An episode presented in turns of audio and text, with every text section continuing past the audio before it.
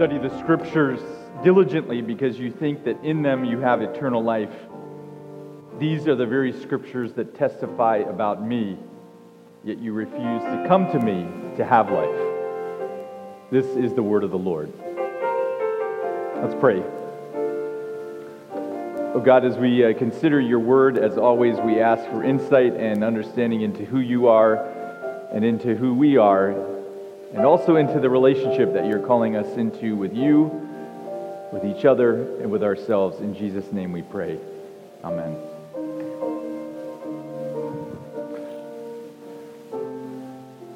Well, great to see those of you who have braved the uh, wet weather here in, in New York, and all of you on Zoom who hopefully didn't have to brave any weather at all. Certainly not in your apartments and your wherever you are, but we're glad uh, that you're here on Zoom. We're glad that you made it here. You know, in New York, there is nothing worse than rain. Snow is, is, is easier to get around in than rain. So thank you for making it here in person today. We're glad that you are here. Alex was absolutely right about the, uh, about the many things. Many things Alex was right about, but about our fruit person. But I've got to say, and Sylvia, my friend Sylvia can attest to this, that the Upper East Side 87th Street fruit guy never goes home all year round. So that, we call that East Side Strong.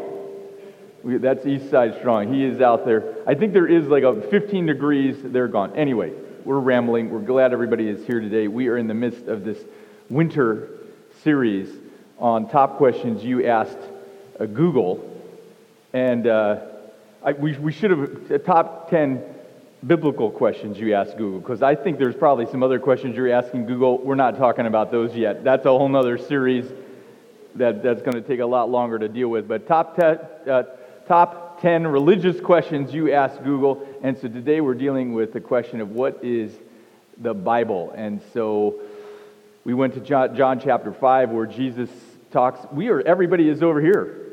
So I'm just talking over here. Not everyone. We, it's, it's slim here in, in person Zoomers. Again, the rain has inhibited people from coming, but um, I'm just going to talk to you over here. All right, so top questions that we ask Google. What is the Bible? That's our question today. And so a little background on the text that we read today in John chapter 5, right? So uh, the background is that Jesus had just finished healing a person, somebody who could not walk. Jesus went, healed them so that they were able to walk. The issue with that is that the religious leaders were around and were not happy. Why were they not happy? Well, if you go to John chapter 5, verse 16, we see the full story. So, because Jesus was doing these things, meaning he was healing people on the Sabbath, the religious leaders began to persecute him. In his defense, Jesus said to them, My Father is always at his work to this very day, and I am too working. So, I don't know what you guys are doing on, your, on, on Sabbath, but God is always uh, at work. That was Jesus' argument to them who were protesting against his uh, work, if you will, of healing on the Sabbath. My Father's always at work to this very day, and I too am working. For this reason, the religious leaders were told, uh, tried to kill him. Not only was he breaking the Sabbath, but he was also even calling God his own Father, making himself equal with God. That was a big deal. So you can make a pretty strong case that Jesus' observance of the Sabbath really impacted the religious leaders and their desire to kill him. But certainly, once he starts talking about God as being part of his family, that was just too much. And so, here in our story in John chapter 5, Jesus is again healing on the Sabbath, and this, in the religious leaders' mind, created an apparent ethical challenge because they had a very strict interpretation of what it meant to uh, do work and specifically work on the sa- Sabbath, and healing was just not a part of what you did on the Sabbath, apparently. Of course, none of them were healing anyone, so there's some irony there, but this was forbidden in their minds. And so, in our text of emphasis, Jesus is clarifying his uh, understanding of the purpose of the Bible. So, that's the, the question today, our question that you asked Google what is the Bible? Jesus is making it very clear.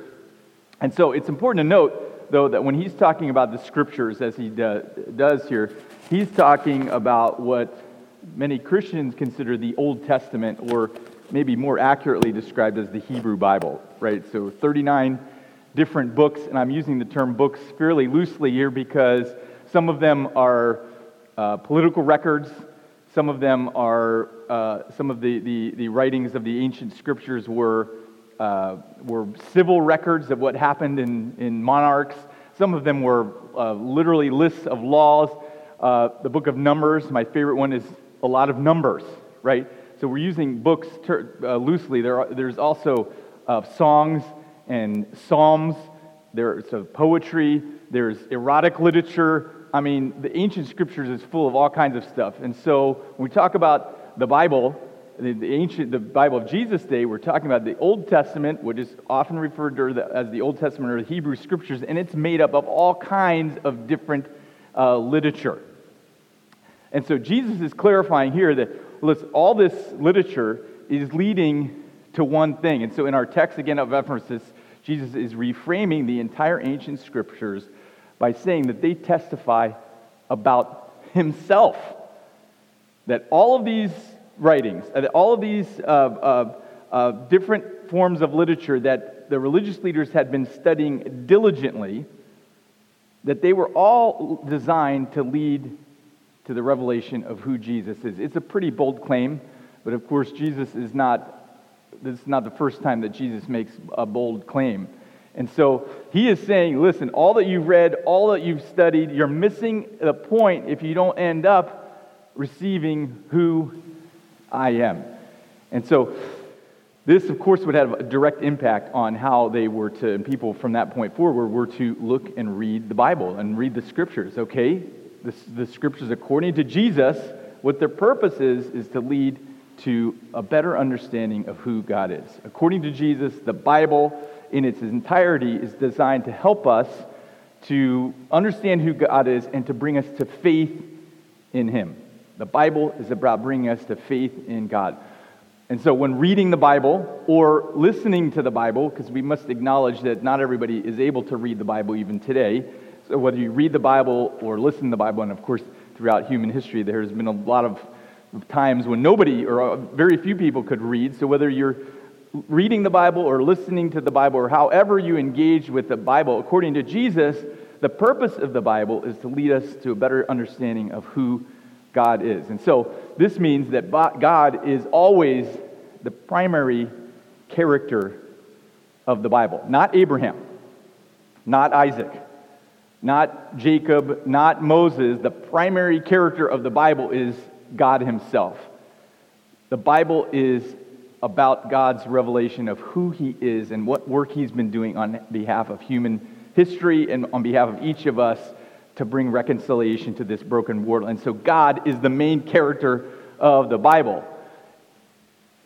This leads us to, to an understanding of how God works. That's the idea. How does God interact with uh, a man and a woman who utterly reject Him and turn their back on Him? Check the story of uh, Adam and Eve. How does God contend with the first act of human violence? Check the story of Cain. How does God deal with a monarch that runs wild and proclaims to be of his, uh, of, of God's, but doesn't act in a godly way? Check the story of Saul. And so, over and over and over again, you have these stories of broken human beings, but how God interacts with them. That is the heart of the Bible. Who God is, how he interacts with us as humans when we do all the crazy things that we do. And so Jesus is like, look, if you've been studying the scriptures diligently and you haven't gotten to un- an understanding of who God is, something is off. You're studying the scriptures and don't get a better understanding of who God is, then you're not doing it uh, properly. And so the Bible is designed to help us to understand who God is so that we can receive life. Jesus is like, if you if you, uh, if you come to the Bible and you come to me, you are going to receive life.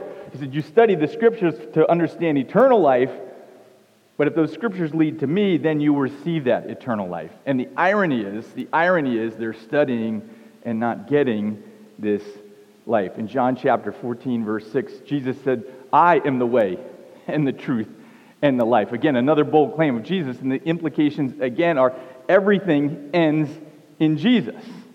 This is the point of the, the, the story. This is the reason that the Bible exists. Uh, John, Jesus' disciple, he goes even further in John chapter 1 and says, in the beginning was the Word, all right? And so if you're thinking of the Word as the Scriptures, John quickly disabuses of, of the idea. In the beginning was the Word, and the Word was with God, and the Word was God. So John is saying the Word is not just written uh, uh, literature, it's not written Scripture. The Word is a, a human, a being. The Word is Jesus. And so when we think about what the Bible is, Jesus is making it clear. The Bible is that place in which we, again, come to an understanding of who God is and how he interacts with human beings in all kinds of different circumstances and, and cases. And, and so we can understand how God interacts with us as we look at how God interacts with humans in the Bible. So this is what God, Jesus is calling us into. A, a, a relationship with the Bible that leads to a relationship with Him. We engage with the Bible, that should lead us to embrace faith in God. But if we're honest, this isn't what often happens when we read the Bible or we engage the Bible, in it, that the Bible leads to faith necessarily. For many people, in fact, reading the Bible is depressing. It's, it's, it's challenging. And so that leads to our question today what inhibits us from coming to Jesus for life even when we're studying the scriptures diligently. So, by the way, you are not going to study the scriptures more diligently than a religious Jewish religious leader in the first century.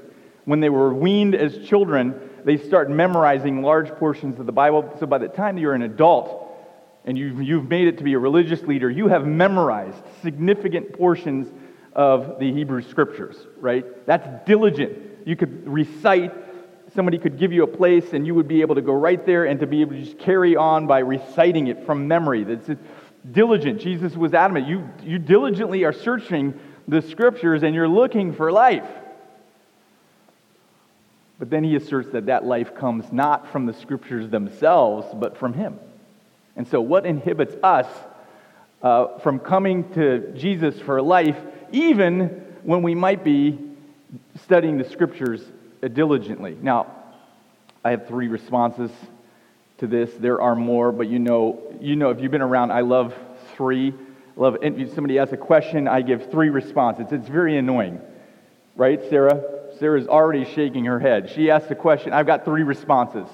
That's how it goes. Staff meetings are incredibly long because this is what happens. Anyway, bear with me. Three responses to this question How can you study the scriptures diligently and not receive life in Jesus? Well, I would assert to you, first of all, is that we read the Bible and got, get caught up in how far the humans in the Bible fall short of the ideal for human behavior. And then we also think about ourselves.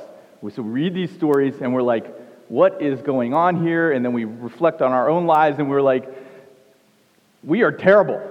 I'm, I'm not feeling good about myself when I read the stories of the Bible. You know, there is a lot of stuff going on in the Bible. There's a lot of war in the Bible. We're in a time of, of, of world warfare right now. Well, the Bible doesn't give us a solace in there. There's a lot of war in the Bible. There's a lot of continual lack of goodness from human beings, including beings that people, that, uh, people and Christians often have lifted up as uh, heroes.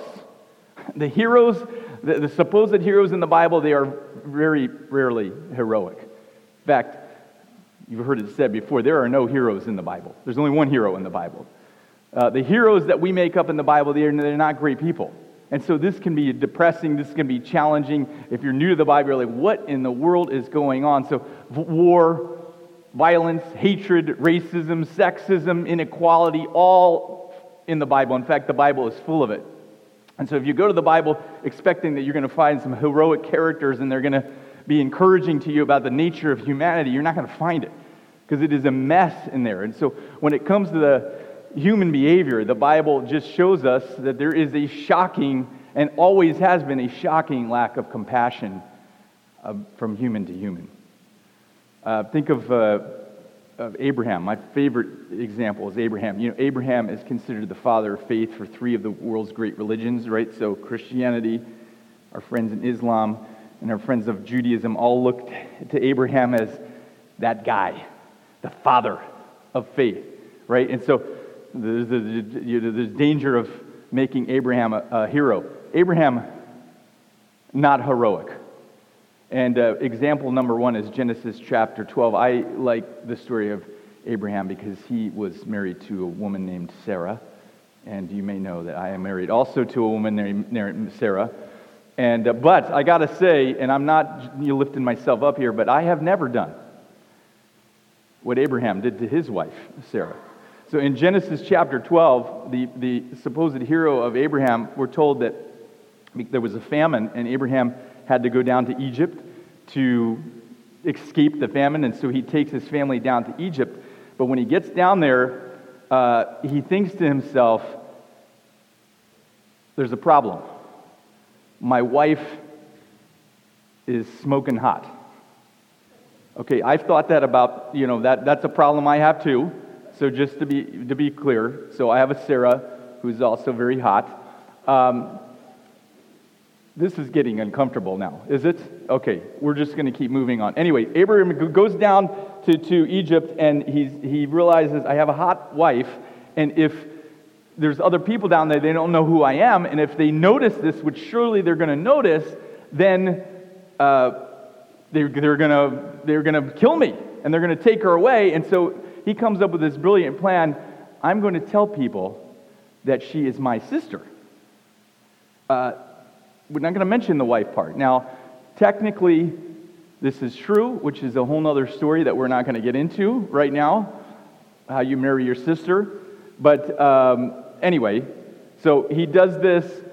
God, so, the, and then the, the ruler, the Pharaoh, sees Sarah and is like, yes, she must be mine. And she brings him into her into uh, into his again i've never had this problem with with my sarah but brings him into the, the court and has every intention that she he, she will be one of his wives. God who is a better provider than abraham is like oh no. And so he creates all kinds of chaos for pharaoh to the point where pharaoh has to go to abraham and go what is going on? And it comes out that abraham was lying and it's a big mess but thank god god protected Sarah, and, and nothing happened. So now we were earlier this morning we were trying to determine because we want equity and equality whether Abraham was also hot, um, just to make sure that and Michelle assured us that the answer must be no or it would have been mentioned, which totally makes sense because if a man who you know a man wrote this story and you would certainly think that they would want to highlight the hotness of Abraham if that was the case. So, anyway, so, you know, Abraham is maybe having a little psychosis about his own attractiveness with his attractive wife. Anyway, so this, this is the story. Now, you would think Abraham learns his lesson and he matures, and as he goes on in life, this never happens again. But you keep reading Genesis 14, 15. You get to Genesis 20, that's just uh, eight chapters away. Guess what happens? Same thing again. Abraham goes into another place and he's worried again about his, the attractiveness of his wife, and he's worried about his own life. And he's like, I'm going to, sister, sister, married? I don't know anything about what you're talking about. Same exact thing. And so these are the people that Abraham is the father of faith. Is there anything less faithful than worrying so much about your life that you're going to deny who your wife is? That is not noble. That is not heroic. So if you go to the Bible and you're like, man, I'm going to find with these heroic characters how, how faithful they are, you are going to be disappointed every time because there are just no heroes in the Bible. There's only one hero in the Bible.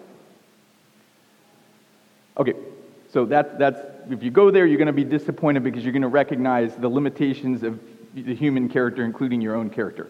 Secondly, why, why do we struggle with actually getting to faith in, in Jesus, even though we might be diligently studying the scriptures.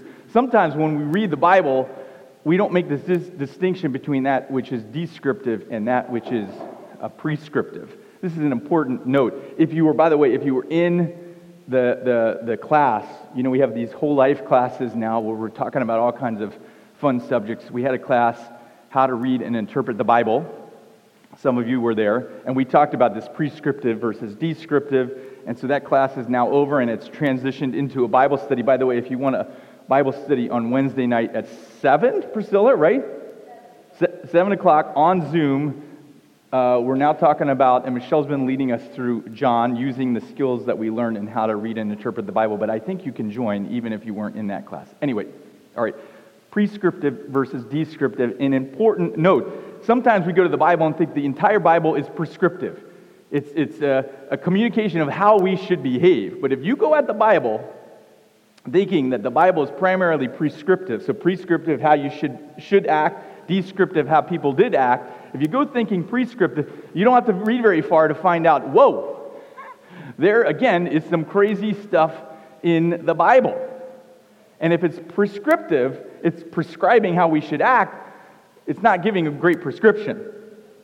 Again, war, inequality, uh, uh, gender inequality, all kinds of inequality. It's, it's, it's a mess.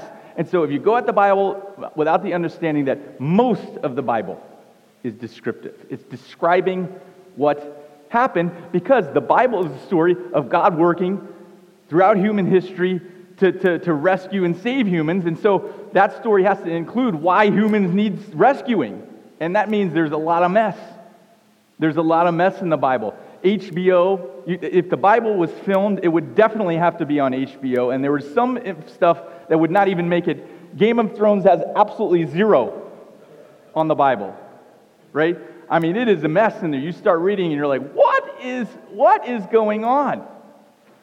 Um, I had, my, uh, I had uh, a lunch or breakfast yesterday with a, a, a friend of mine who is, uh, is atheist. And so I asked him, I'm in this class, and I asked, hey, can I interview you with some questions? Because I want to listen, I want to understand, you know, where you're coming from. And so he was like, absolutely. So we, we went to breakfast, and I had my questions. And uh, like, top question number one was, have you ever, you know, or his response was, have you ever read the Bible? It is an absolute train wreck. There is such a mess going on in the Bible. So this was one of the reasons that he was like, I, I can't embrace something that comes from this. I mean, this is there's nothing but war and pestilence and, and, and inequality and people treating each, each other terribly. How can that be a religious scripture? Well, again, prescriptive, it's a problem, but if the Bible, as we're asserting, is primarily descriptive, it changes the game. This is a story of God working with messed up people. How do you interact with people who are train wrecks? The Bible is primarily uh, descriptive. There is prescriptive things, certainly in the Bible. I mean, when God comes down and he takes his finger, laser style, and writes in a table of stone, that, that is prescriptive, right? Clearly, God is like, this is how you should behave. Do this, don't do this, boom, here's the rock. It's written in it. But there's very little of that, quite frankly, in the Bible. There's very little God saying, this is how you're to operate for all human time. All right, so that's a challenge. We go not understanding the difference between descriptive and prescriptive. Finally, thinking about this question how can you study the scripture diligently and not end up getting to Jesus? Well, when we read the Bible looking for a bunch of tips about how to live, you know, the Bible is an instruction manual. If that's the primary purpose of the Bible, you're going to have a difficult time getting to, to, to Jesus. I would assert to you, again, as we've talked about many times before, the Bible is not an instruction manual, it is a story. And so when we approach the Bible as an instruction manual, it's very easy to get very confused. We've already talked about descriptive versus prescriptive, but there are a lot of other things that happen in the Bible. And if you're like, uh, okay, what tip can I learn here? I mean, there are even stories. Uh, there are even stories where God works out things in the end, but the getting there is a little challenging where you're like, oh, okay, well, this is, this is how I should operate. This worked for them. I'm going to take step one, step two, step three. Um, I think of the story of Gideon. That's a great example. Uh, Gideon, who keeps testing God with these things, and, and God is like, Okay, and so he matches the test. And so sometimes we, we're like with the story of Gideon, well, I just need to put out my fleece. That's not the point of the story, by the way. The point of the story is not that you should keep testing God and, and keep asking him by putting out your fleece. The point of the story is God is faithful even when we're a little dumb and we keep not trusting. All right, so again, the story is how does God interact with dumb human beings? Right, this is it. Right, so if we're like, oh, oh I want a tip, I sh- every time God asks me to do something, I should, I should uh, uh, put out a cloth and ask for something to happen to it. That's not the point of the story of Gideon. So we go to the Bible looking for tips, or is the Bible's an instruction manual? We're going to fall short. We're going to get confused because there's some things you do that, you, that they did in ancient times that you do now, and they're like, this didn't work. We also have to be careful, careful of moralizing everything in the Bible. Well, you know, this, this, this issue is clearly a moral and ethical issue. Well, that may be the case for the time and space, but not everything works that way. We also have a, an issue of using the Bible to predict the future, right? Again, we're looking for the tip. In this case, like a secret tip. Ooh, I found something out that nobody else knows when this is going to happen, when that's going to happen. Because the Bible does talk about the future, but you know what? The Bible talks about the future most often in very vague terms, very mysterious terms. Uh, the New Testament says, by the way, prophecy, which we often refer to as like about the future, that prophecy was not designed for us to know exactly what was going to happen in the future. Prophecy was designed so that when something happens, we can be like, oh, God was in that. See, because it's the story of God working on behalf of humankind. So when something happens, we're like, oh, yes, God knows what He's doing, He knows what's going to happen, but we don't know the details of everything that's going to happen in the future. That is not the point. So if you go to the Bible looking for tips, you're always going to not be satisfied. Because sometimes the tips don't work that we find. We think, well, this worked for Gideon or this worked. Nah. What do we do? Right. Jesus says the Bible is to, to lead to Him. How do we transform the way we look at the, the Bible and use the Bible?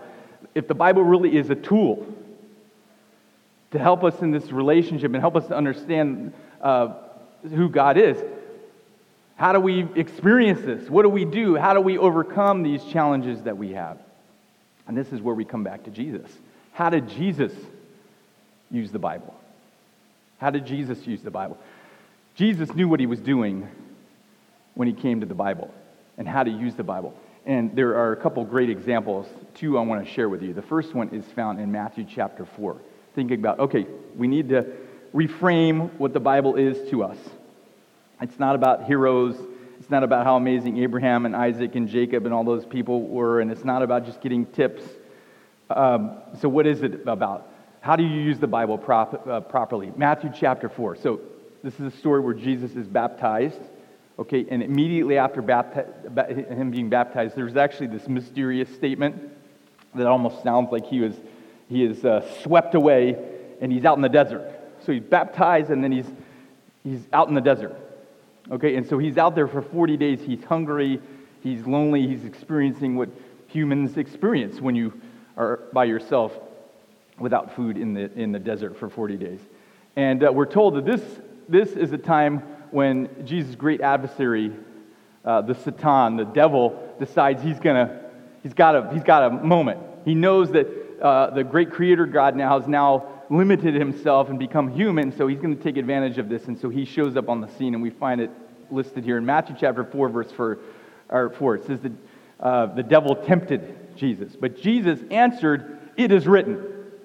Right? So Jesus is going back to those Hebrew scriptures of old. It is written, humans shall not live by bread alone, but on every word that comes out of the mouth of God. And so then the devil took him to the holy city, to Jerusalem, and he had him stand at the highest point of the temple, that, that, that, that ancient uh, structure. And uh, the devil said, If you are the Son of God, throw yourself down from it, for it is written. See, now the devil's getting tricky. He's like, okay, we're quoting scripture now. I got it. I got where we're going. So now he starts quoting scripture. For it is written, He will command His angels concerning you, and they will lift you up in their hands so that you will not strike your foot against a stone. Tricky. But Jesus answered, It is also written, Don't put the Lord your God to a test. Again, finally, the devil took him to a very high mountain, and he showed him all the kingdoms of the world and their splendor. All this I will give to you, Satan says. Now we say, that's wow. How can Satan say this? Well, Jesus calls Satan the prince of this world, right? And uh, the, the, in our teen Bible class, we actually last week studied uh, uh, Job. And in Job chapter 1 and 2, we see Satan, the same Satan, showing up to this uh, heavenly United Nations gathering uh, with other angels representing planet Earth. The implication is when Adam and Eve they fell, they basically turned over the governorship of planet Earth to Satan, and Jesus is recognizing and acknowledging that throughout the New Testament. Well, now uh, Satan is taking advantage of the supposed power he has over planet Earth, and he's saying to Jesus, You're in your weakened state. All you have to do is bow down to me. If you bow down to me and worship me, you'll have all of this, Satan says. He's exercising his power of, of governorship over planet Earth. But Jesus again says to him, Away from me, Satan, the accuser, for it is written, Worship the Lord your God and serve him only. Then the devil left, and angels came and attended Jesus. How did Jesus use the Bible? Jesus used the Bible uh, to, to comfort him in times of challenge by acknowledging and recognizing who God was. God is the provider of our needs. When you're tempted, when you're tempted that to, to, to, to, provide for yourself in a way that's going to create problems or be unethical, Jesus is like, no, no, God is the provider. It's about God's character. Uh, God doesn't appreciate cynical challenges to his trustworthiness. That's what we learn. Would just throw yourself down, Satan says. And God, uh, Jesus is like, no, no. God doesn't appreciate cynical challenges to his trustworthiness. And finally, God is the only being in the universe who is worthy of being worshiped. So when Jesus is challenged, he goes back to what the Bible taught him about the character of God because Jesus had to learn this. He was a little baby once. He learned about the character of God, about his own character through the Bible. All right, consider this second example. How does Jesus use the Bible? Jesus is nailed to a, a cross. He's, he's dying, he's being murdered. This is Matthew chapter 27. And we're told that from noon until 3 in the afternoon, darkness came over all of the land. But about 3 in the afternoon, Jesus cried out in a loud voice, Eli, Eli, lama sabachthani, which means, and the, the, the English Bible actually translates this for us, it means, My God, my God, why hast thou forsaken me? Now, some Bible students have said Jesus is clearly having an existential crisis. He is at the last moments of his life, and he is just, he's questioning everything. He's, he's, he's asking God, why, is, why have you forsaken me in this moment? All right? I suggest to you that is not what's happening at, at all. Jesus, in his most uh, desperate hour on the cross, Jesus already had his existential moment of crisis, by the way. That was in the garden the night before. Jesus is ready for this moment. So he is on the cross. He is dying. My God, my God, why hast thou forsaken me? I suggest to you that Jesus is reciting his memory verse from Sabbath school. See, he's going back he's going back to that which he memorized. Because if you, any Jewish uh, young boy in Sabbath school is going to learn the memory verses. And one of the memory verses is Psalm chapter 22. That you do know that 10% of what Jesus says in the New Testament is a direct quote to something from the Hebrew scriptures. And Jesus' most favorite book of the Old Testament to quote is the Psalms, which I think is cool because the Psalms are, in essence, poet, poetry and songs. And you know, I don't know about you, but some, and I can't not sing to save my life, but there are times when I need a little comfort when it's nice to sing a little song. You know, you, you, the words to a familiar uh, a song of encouragement. We've been doing that throughout human history.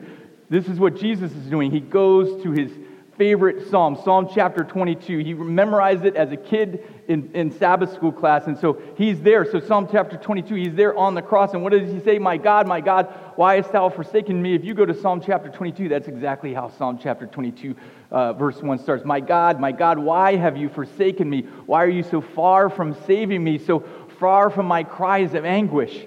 My God, I cry out by day, but you did not answer. By night, I don't find any rest. If you read the first half of Psalm chapter 22, it is depressing, it is gloomy.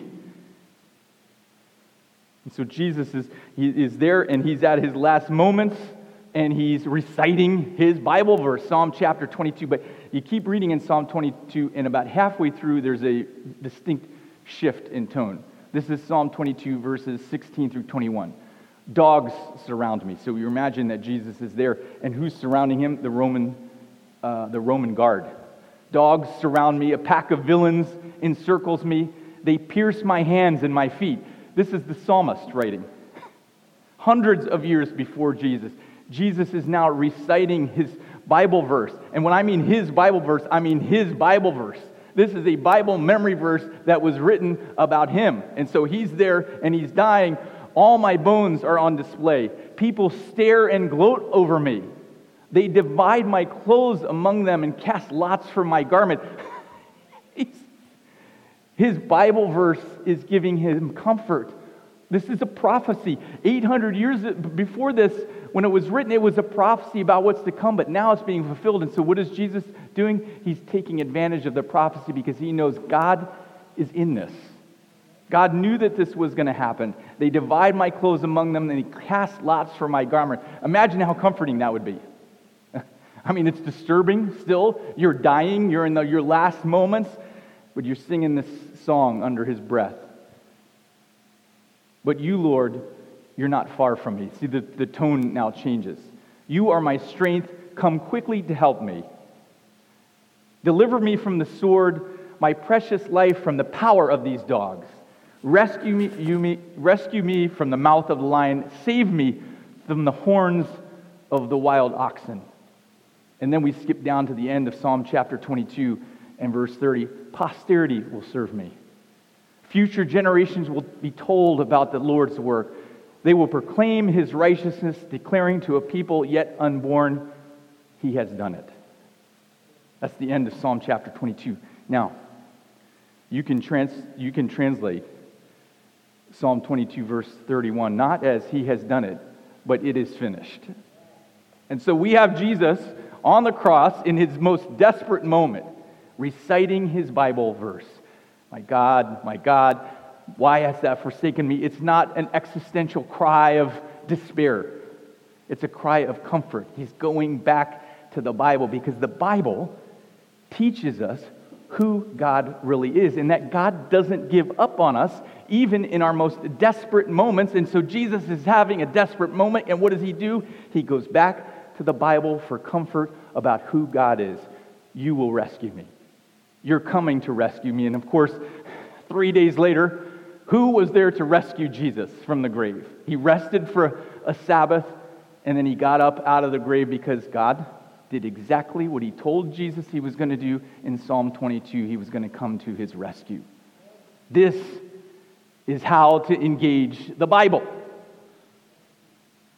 The Bible that tells who God is and how he's been working on behalf of you and me and all of humankind since the very, very beginning, since Genesis chapter 3 and verse 15, when he promised that there would be a Savior who was going to come and fix everything. Jesus used the Bible for his, its primary purpose to be reminded of who God is and how much he loves and cares for him. This is Jesus' desire for all of us that when we go to the Bible, we aren't overwhelmed and depressed by how miserable humanity is. There is a lot of misery in the Bible. But if we focus on the humans in the story, you're going to miss the point because the main character of the story is God. God, who is calling us into relationship with Him. God, who is longing to reveal His true character to us. There have been a lot of, of fake, fake news about who God is. And God is like, no more. You're going to get the full story, and that full story is embodied in the work of Jesus. And so the good news is, as we embrace faith in this Jesus, who knew how to use the Bible better than we ever will, and use the Bible properly in its right place, as we embrace faith in this Jesus, we can have a new picture of the Bible ourselves. We can understand that the Bible is God's love letter to you and me. And that if we study it diligently and miss out on the main point of this fact, we're going to miss everything. And so Jesus' invitation is keep studying the Bible. Keep studying the Bible, but let it lead you to me. And in me is true eternal life. We have that uh, hope today. I don't know what's going on in your experience. I don't know what your experience is with the Bible. I would imagine you've tried to read the Bible and you're like, this is a mess or it's confusing, or you got to Numbers and you're like, this is a bunch of numbers, boring. But I, I, I, I promise you that as you embrace faith with Jesus, Jesus can transform your picture of the Bible so you start seeing, ah, this is why this is in here. God working with broken humans, not giving up, not giving up again, not giving up again, even when they did this and did that, and still not giving up all the way down to Jesus dying on the cross. My God, my God, why hast thou forsaken me? It's not despair, it's hope that there is a God who never, ever gives up. May God transform our view of what the Bible is and help us as we engage the Bible to come to faith in the great God of the universe who is calling us into relationship with Him. May He do that within us today. Amen.